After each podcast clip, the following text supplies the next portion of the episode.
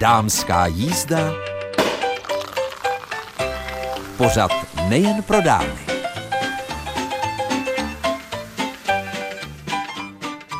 Od mikrofonu vás jako každou středu zdraví v dámské jízdě Mirka Nezvalová a dnes jsou mým hostem a také vašimi hosty vlastně dvě ženy.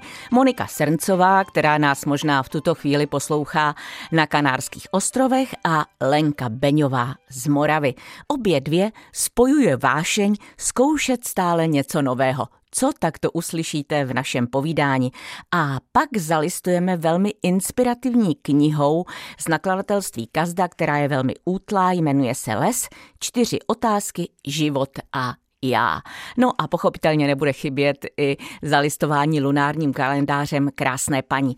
Tak přeji příjemný poslech.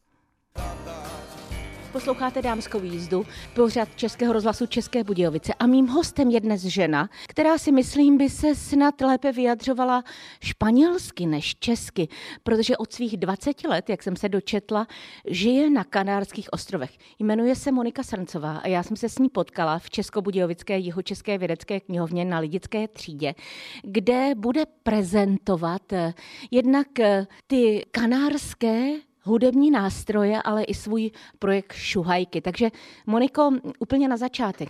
Jak se stane, že 20-letá dívčina si zamiluje Kanárské ostrovy? 20-letá dívčina sekla s filologickou fakultou v Brně a, protože já jsem vždycky měla ráda jako jazyky, ale samozřejmě to studium těch jazyků na té filologické fakultě je trošku jakoby víc eh, jakoby vědecký a já jsem hodně praktický člověk, takže jsem vlastně potom nějak dostala nějakou nabídku v animaci a tak jsem tam odjela vlastně na pár sezon. No a pak se to nějak zvrtlo a vždycky jsem tam jako jeden rok vždycky díl a díl zůstala. No a pak se to zvrtlo úplně, protože jsem znova po deseti letech začala hrát na hosle a mě trošku jakoby naočkoval můj profesor profesor, že ať udělám příjmečky na tamnější konzervatoř. Říkám, ve španělštině jsi blázen, ne? že já jsem se vlastně španělsky naučila jenom od poslouchávání. Já jsem tam přišla se svojí angličtinou a němčinou jenom. A ono to nějak mě vzali, no, a tak jsem tam skejsla dalších deset let, no. Když mluvíte o skejsnutí, což je moc hezký český výraz, tak eh, podařilo se vám tu španělštinu nakonec dostat eh, do svých jazykových buněk? Jo, jasně, no. Tak uh, myslím, že dokonce moje španělština teďka předčila moji angličtinu a hodně mě pomohlo právě to studování té konzervatoře. Já jsem dělala vlastně dva obory, normální konzervatoře a vysoké. A prostě když jsi mezi všema, co jenom na tebe mluví španělsky, to potom už jde přežití, to jde prostě samo. Jako. To, tak když tě hodí do vody, ne? Buď plaveš, nebo se utopíš, jo? takže to potom už šlo jako samo. No vzhledem k tomu, že si povídáme v Českých Budějovicích, tak zdá se, že jste se neutopila. Na druhou stranu, vaše dlouhé tmavé vlasy spíš svědčí o tom, že jste víc španělka než moravanka. Někteří i třeba ve Španělsku jako se ptají, jestli jsem z Itálie nebo tak, ale jako ne, nejsem. Jako. Tak mě to tak nějak ty geny dali, no, nevím. Vy jste před pár lety, myslím, že asi před pěti, založila projekt šuhajky. Já jsem se dívala, co to je, a pak jsem viděla vlastně, že vy tam představujete naše malovaná vajíčka, kraslice a tak vůbec, což mi přišlo velmi zajímavé, protože Kanárské ostrovy, konkrétně Tenerife, kde vy žijete, tak to jsou místa, kam mnoho Čechů míří na své dovolené, tak možná mají pocit, že se vracejí domů, i když to asi nebyl úplný smysl toho vašeho projektu. Ne, přesně. Ten smysl to byl přiblížit eh, Českou republiku, kulturu a hudbu právě těm Španělům a Kanářanům. A protože vlastně západáci jako moc nemají představu o tom, co je mezi Německem a Ruskem. To je prostě, si, to, si jim to jako hodně plete, že jo. No, takže i potom, co třeba někteří moji kamarádi, co se mnou studovali na konzervatoři několik let, se pořád vždycky zapomínali, odkud jsem, jestli jsem teda z Bulharska nebo Rumunska nebo odkud, tak uh, jsem nějak to jakoby založila a taky protože se mě jakoby stýskalo, protože jsem 18 vlastně let nebyla jako v republice. Takže ten cíl byl ten, přiblížit vlastně tu naši rozvitou a diverzní prostě kulturu těm místním a taky třeba některým tím rodinám, kteří tam jako žijou stále, protože jsou to třeba bilingvní rodiny, tak aby se třeba mohli scházet a aby třeba ty děti měly pořád stále jakýsi jakoby kontakt s tou svojí původní kulturou, že jo? Že jsou od dvou kultur ty děti. Vy tam žijete už od svých 20, tak předpokládám, že už máte nasátou atmosféru. Naláká vás to na Moravu, odkud pocházíte? Jo, jasně, tak teďka je to vlastně třetí turné, co děláme. Moje první, druhé turné bylo jako loni, takže když jsem přijela poprvé, tak to byl jako až pláč. Takový trošku kýčovitý, ne? Že, že to člověk jako dojalo a tak. A letos jsem taky byla na východní Moravě u folkloristech, byla jsem i v Kihově dokonce letos, takže jo, láká mě to a vždycky se snažím právě najít nějaké přednášky nebo besedy i tam, abych právě měla tu možnost eh, seznámit se vlastně i s tou kulturou, s tou naší, jako s tou českou nebo s tou moravskou. Vy tady dnes prezentujete hudbu a hudební nástroje, které jsou typické pro ty kanárské ostrovy, tak já tady vidím mušli, my máme jednu takovou podobnou, když ji přiložím k uchu a tu jsme si přivezli, mám takový pocit, že z Chorvatska, tak tam slyším moře, ale tady vidím i kastaněty, což je vlastně španělské, typické, co ještě tady máte? Tak eh, tam ušle se jmenuje Busio. Ty kastaněty u nás máme třeba i velké, které se jmenují čákaras, různé samozvučné nástroje, taky dechové, taky třeba flamboyán a různé bubny. Třeba tady ten, co tady máme, tak je specifikum právě z malého ostrova La Palma. Tak eh, teď si myslím, že se posluchačky dámské jízdy nebudou zlobit, když přejdeme k tomu stolu a vy nám jako něco zazvučíte. Protože jestliže tady jsou ty nástroje vystavené, tak je mi skoro líto, kdybychom nemohli je poslat do éteru. Tak tohle bude co? To jsou čákaras, to jsou jedny takový ty, jak vy tomu říkáte, kastaněty, ale strašně velké a je to specifikum pro jeden z těch nejmenších ostrovů La Gomera. Dost hlučné, krásné. Právě díky tomu, že jsou tak velké a vydloubané, tak máme krásný basový tón. Tohle je ta mušle?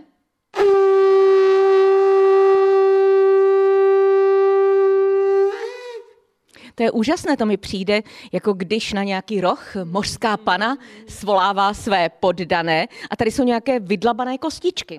Huesera, to se vyskytuje i v jiných jakoby, kulturách, třeba Jihoameriky. A na to se většinou hraje těma jde v procesí.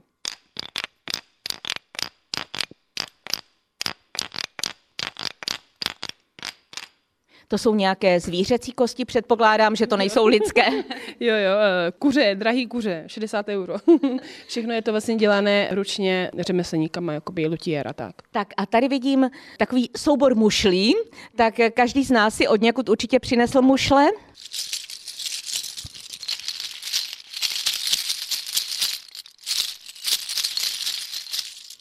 Vlastně samozvučný nástroj, no, který jakoby se inspiruje a napodobuje tu původní kulturu guanče. Ještě ta kultura, která tam byla před dobytím Španěli. Teď si zavubnujeme na bubínek.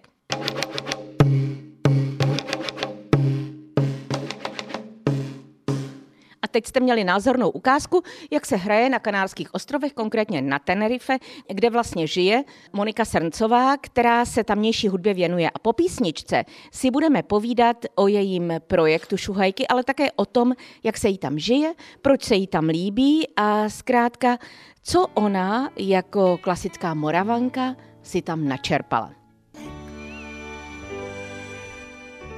V dámské jízdě si povídáme s Monikou Srncovou, která od svých 20 let žije na Kanárských ostrovech, konkrétně na Tenerife, vystudovala tamnější konzervatoř, tu vyšší, a teď se snaží svůj projekt přiblížit i v České republice, protože ona stojí za projektem Šuhajky, kde přibližuje na Kanárských ostrovech vlastně moravskou a českou kulturu. Ale vy také máte projekt Canarias Origin. Co to je?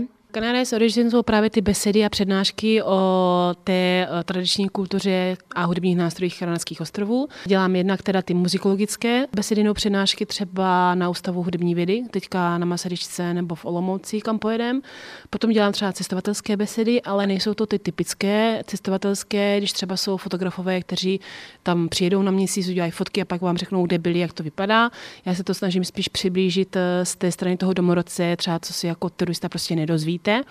I třeba některé ty negativní stránky musí být objektivní. No a potom třeba i předudu ty hudební nástroje a nějaké tance. A vždycky v té besedě jednak děti, třeba když to děláme na gymnáziích nebo na školách, tak ty lidé, když to děláme v knihovnách nebo v muzeích, tak si můžou půjčit a sami zkusit ty hudební nástroje, že na to můžou jako šáhnout. Takže je to jakoby se snažím být interaktivní, ne, že si tam jako pro něco odpovídám a tak. No.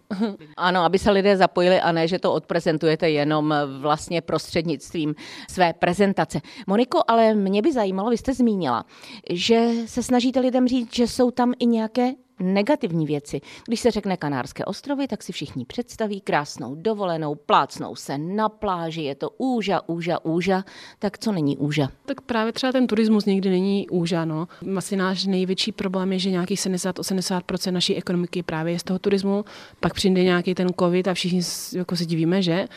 A tak je hodně těch míst, které ten turismus strašně jako změnil až tak, že je tam jako taková bublina turistická a tam prostě kanářana nebo kanářskou kulturu jako nenajdete.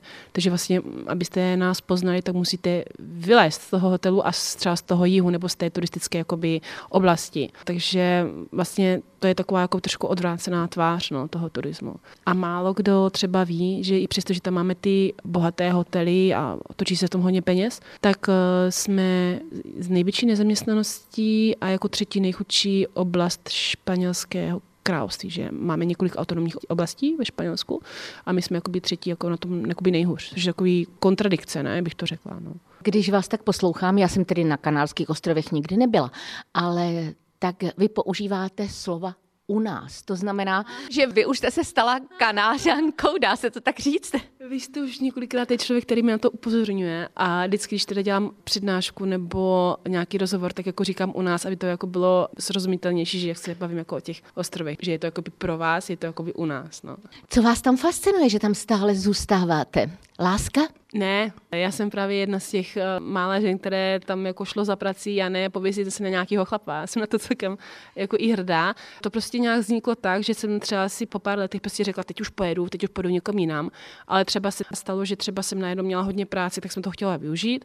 No a pak jsem prostě šla na, na tu konzervatoř, no a to prostě musíš tam jako nějak dostudovat, no takže ten druhý obor jsem dokončila před dvouma letama, takže vlastně jsem tam byla jako, jako přiháčkovaná prostě i díky tomu studiu, no, těch posledních deset let. A nepokukujete po nějakých jiných oblastech, kde se mluví španělsky, že už jste dostatečně nasála ty kanárské ostrovy, dostala je pod kůži a teď si říkáte, španělštinu umím, půjdu dál? Ne, spíš bych pokukovala třeba po místech, jako je Dubaj nebo Ázie, teďka bude to Expo 2025 a 2030, a nebo severské státy tak to byste ale musela trochu asi mluvit jiným jazykem, ale jak vás poslouchám, tak si myslím, že to určitě pro vás není problém naučit se, co vám chutná na Kanárských ostrovech a co naopak vašemu moravskému jazyčku je velmi cizí. Tak eh, mě třeba strašně chutnají ty síry, co tam mají, že jsou jako hodně specifické a skoro všechny ty sírárny jsou jakoby family business a skoro všechny mají nějaké mezinárodní ocenění. Tam je jako opravdu velká jakoby variace. Taky třeba pimiento padron, takové malé papričky, hodně jako solené. A co mi tam třeba strašně chybí, tak jsou prostě takový ty typické jako ze zabíječky věci, jako nevím, škvarky a takové věci. A potom ty naše vánoční cukroví mi strašně chybí. A já jako nejsem moc dobrá kuchařka, ani pekařka, ani nic. Prostě já jsem schopná zkazit ty špagety. Takže a potom ty zákusky české, jako takové ty typické, to je prostě, to ani ta německá bakery, prostě co tam máme, to nezachrání, no. Každopádně je úplně milé si s vámi popovídat, když eh, se přiznáte, že zkazíte i špagety, to určitě let, kterou maminku nebo babičku, která nás poslouchá, tak eh, potěší, protože ví, že její dcera či vnučka to má stejně. Na druhou stranu, já když potřebuji nějaký recept, tak zabrousím třeba na Pinterest nebo na Instagram, kde najdu nějaké zajímavé recepty, ale od svých 15 sbírám kuchařky a já je čtu jako detektivky. Prakticky podle nich nevařím, ale fascinují mě některé ty pokrmy. Tak vy jste zmínila, že vás fascinují sírárny a ty papričky, a které kanárské jídlo vás nejvíc fascinuje? tak všechno. Třeba i ty costillas, to je takový jako žibírka a máme ty papas arugadas, jakože ve šlubce ve slané voně a máme mochos, ale myslím, že co nejvíc eh, třeba se mně líbí, tak jsou ty naše vína, anebo taky ronde miel, to je naše specialita. To je jako medový rum, ten mám třeba ráda. No. Říká Morika Srncová, která v tuto chvíli vlastně žije na Kanárských ostrovech a možná pošilhává i po jiných lokalitách. Tak máte ještě nějaký velký sen? Asi ano, ráda bych se dostala na ty dvě expa, co teďka budou, a, protože jsem chtěla jít na ten expo Dubai a nemohla jsem. A taky asi jakoby rozšířit ty svoje dva projekty, protože oni jsou takový spíš kulturně výchovný, třeba do vedlejších států Evropy nebo i někam jinam, protože vidím, že to má takový efekt i pro ty studenty, nejenom španělštiny, ale třeba i na těch gymnázích, protože nejenom mluvím o té kultuře a podobně, ale i jakoby upozorňuji na to, jak ty kanadské ostrovy jsou důležité v historickém vývoji celé té Latinské Ameriky i to vlastně té Evropy západní. My jsme byli takový důležitý checkpoint celkem jako v průběhu historie. Ano, Šuhajky projekt, tak to je něco, kdy vy vyvážíte českou a moravskou kulturu do ciziny, tak vám budeme držet palce, aby se vám to dařilo. Jinak řekněte, jak to přijímají na Kanárských ostrovech, když jim tam ukazujete naši českou kulturu? Jsou hodně překvapení, že tak malá země, která jako není moc známá, má tolik jakoby rozdílných věcí i rozdílných krojů, vlastně mikroregiony, ty rozdílnosti, které tam jsou. Jsou hodně překvapení s Doukrálů nebo Verbuňkem, Odzemkem a podobně. Taky jsme tam přivedli cymbalovou hudbu, takže máme tam cymbal a to tam třeba oni vůbec neznají, protože oni jsou spíš eh, teda klasická hudba, smyčcové nástroje struné, anebo struné drnkací nástroje, které mají ve svém folkloru, ale vlastně ten paličkový strunný nástroj, to je spíš jakoby věc naše, nebo třeba těch Němců, tak s tím byli úplně unešení, že ten, ten zvuk je to takový jakoby zvláštní pro ně. Říká Monika Srncová, s kterou si povídáme v Českobudějovické jihočeské vědecké knihovně na Lidické třídě, kam přišla se svým projektem Canarias Origin a také Šuhajky, projekt, kdy představuje českou kulturu a moravskou kulturu.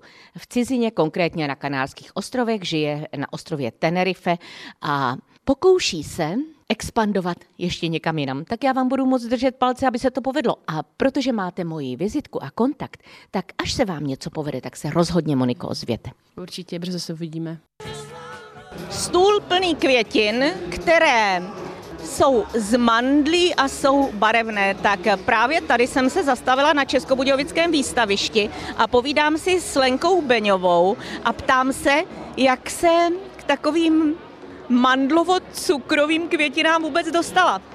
Tak eh, natrefila jsem na tyto eh, čokoládové květiny vlastně na výstavišti v Praze, kde to vlastně přivezla paní Pondělničková. Mě to zaujalo a začala jsem eh, vlastně prodávat ve svém obchodě a později jsem vyřídila hlavní distribuci pro Česko a Slovensko co vůbec ta květina obsahuje, tak eh, téměř všechny mají takový mandlovitý tvar, ty květy, což je logické, když jsou tam mandle. Ano.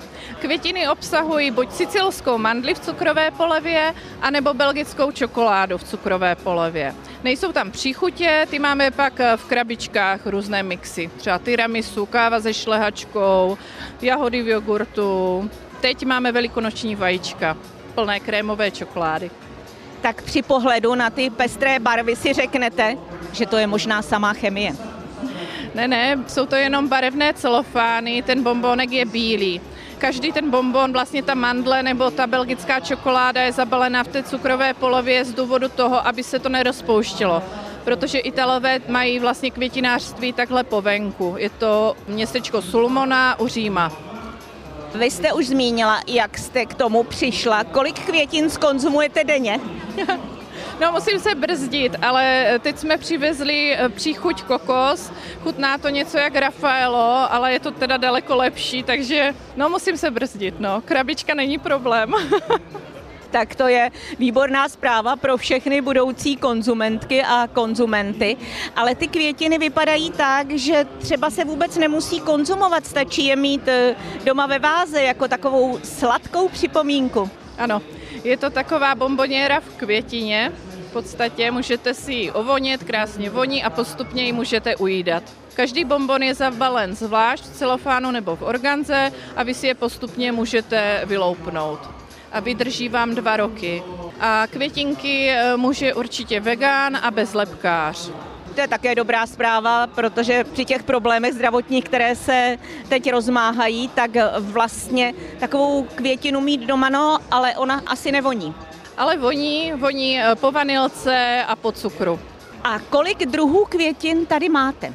Jda, tak to asi nevím, jestli spočítám. Máme opravdu hodně druhů květin, od eh, malinkých fialek po velké růže, teďka se hodně prodávají narcisy, tulipány. Takže si můžete takovou trvalou květinu, tedy do té doby, než vás začne honit mlsná, dát pěkně doma na stůl a kochat se krásou a vůni a až náhodou vás ta mlsná dožene, tak zkrátka rozbalíte celofán a máte mandly nebo čokoládu. Ano, přesně tak říká Lenka Beňová, kterou jsem zastihla s jejím mužem u stánku právě tady na Českobudějovickém výstavišti na čokoládovém festivalu. Lenko, ale teď prozraďte, odkud jste? Já jsem z Mohelnice. Tam máme obchudek a teďka brzo budeme otevírat obchod v Olomouci. A když tady ty květiny já teď vidím, tak předpokládám, že vzhledem k tomu, že na našich webových stránkách budejovice.rozhlas.cz v sekci pořady dámská jízda budete v pozadí za těmi květinami a někoho zlákají, tak eh, prací prášek z drogerie se dá poslat, ale co takové květinky?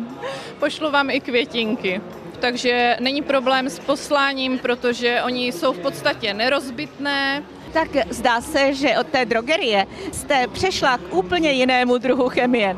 Ano, ano. Ale drogerie určitě je taková moje láska, protože já jsem byla vždycky exematik a když jsem vyzkoušela prášky z ciziny, tak nám to postupně všechno vymizelo. Takže beru hodně Itálii, Francii, Německo. To prodávám právě v té mohelnici. Říká Lenka Beňová, kterou jsem zastihla v záplavě mandlových a čokoládových květin, které jsou původem z Itálie. Jenom ještě řekněte, nedozvěděla jste se náhodou, když jste scháněli to zastoupení pro Českou a Slovenskou republiku právě pro tyto čokoládové květiny, jak vůbec na ten nápad eh, přišli Italové? Tak je to tradice od roku 1783, a vlastně začalo to těmi mandlemi svadebními a postupem času to začali vyvazovat do těch květin. A tím se to stalo tradiční a jezdí proto všichni Italové a Belgičané a vyváží se to i do Ameriky, do Anglie. Třeba zajímavost je, že v Anglii to používají královské svatby a papež to třeba používá pro své ceremonie. Tak eh, Zdá se, že jsem vkročila do té správné společnosti. Díky Lenko za povídání. Lenka Beňová. Děkujeme moc. A její www.čokoládovekvětiny.cz Posloucháte dámskou jízdu pořad Českobudějovického studia Českého rozhlasu. Já jsem slíbila zalistovat inspirativní knihou, kterou vydalo nakladatelství Kazda. Napsala ji Tessa Randau, jmenuje se Les, čtyři otázky, život a já. Není vůbec velká a rozměrná. Je to skutečně knížka, která má 120 stránek, ale je to takový větší zápisník. Já jsem ji stihla přečíst dnes ráno po cestě autobusem, pak zpátky ještě před malou chvíli jsem ji listovala to proto, aby všechny informace pro vás byly ještě čerstvé.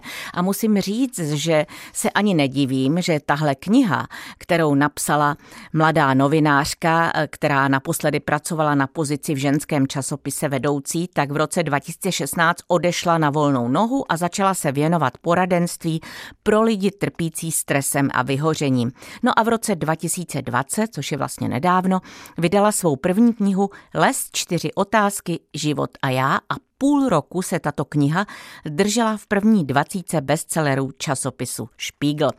Je jasné, že tahle kniha je inspirativní, protože proč? Protože mladá, malá lavička na lesní mítině, tak tady se matka dvou malých dětí setkává se starou dámou, která jí vypráví o životních otázkách, čtyřech otázkách, které mají moc změnit vše k lepšímu. Osudové setkání, které navždy dá životu mladé ženy nový směr. A musím říct, že mě to také inspirovalo, protože třeba e, i když je život této mladé ženy zdánlivě dokonalý, má všechno, po čem touží, tak se cítí unavená a vyhořelá. A neví, jak zvládat to každodenní balancování mezi prací a rodinou, což zná určitě e, vaše dcera, vaše vnučka, anebo vy samotné. No a právě když potká e, tuto starou dámu, tak eh, si spolu povídají na té lesní mítině a tehdy přijde první otázka, kterou si má mladá žena pokládat. Ta otázka je, opravdu to chci? Opravdu to chci udělat?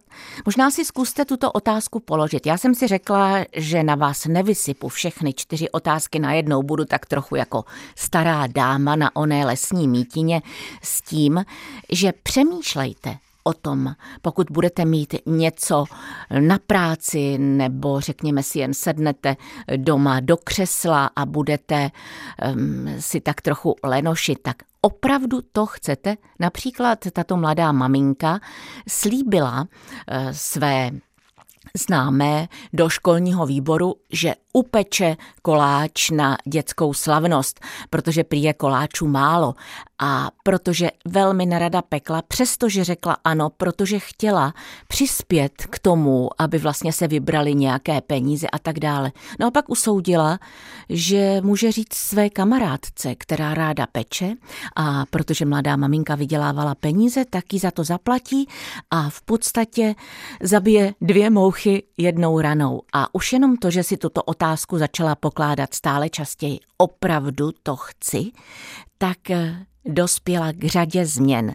Tak opravdu to chcete? Řekněte si to dnes několikrát.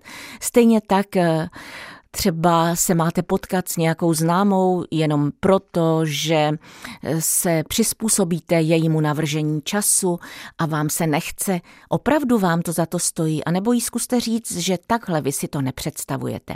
Takže první otázka z knihy, která vám může změnit život, Lest, čtyři otázky, život a já, o Tesi Randau, byla vypuštěna právě teď do éteru. Zkuste si říct, Opravdu to chci a příště na vás v dámské jízdě čeká otázka další. A v dámské jízdě ještě slíbené zalistování lunárním kalendářem krásné paní. Dnešek a zítřek to jsou dny, které ovlivňuje kozoroch a ten ovlivňuje kostru, kolena, držení těla a pohyb.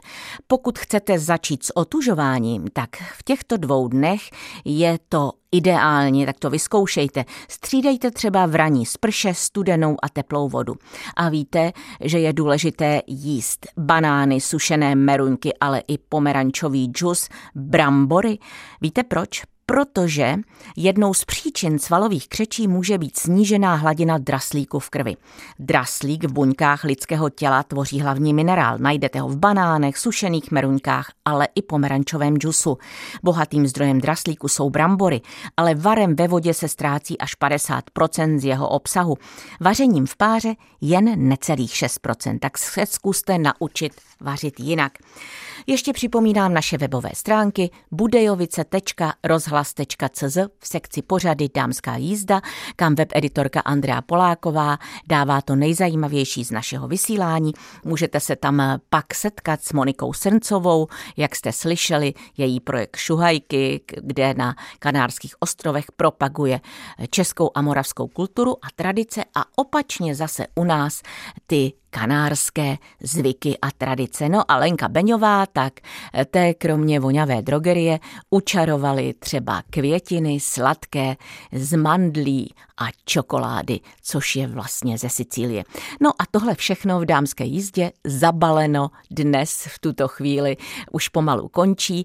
Přeji vám, abyste si užili. Příští týden se setkáme v našem vysílání s projektem charitativního kalendáře, na němž bude vyfotografováno 12 eh, zajímavých a inspirativních žen, především z Českobudějovicka. Eh, tam bude módní návrhářka Tereza Sabáčková připravovat eh, pro ně šaty a fotografovat je bude Gabriela Kalistová.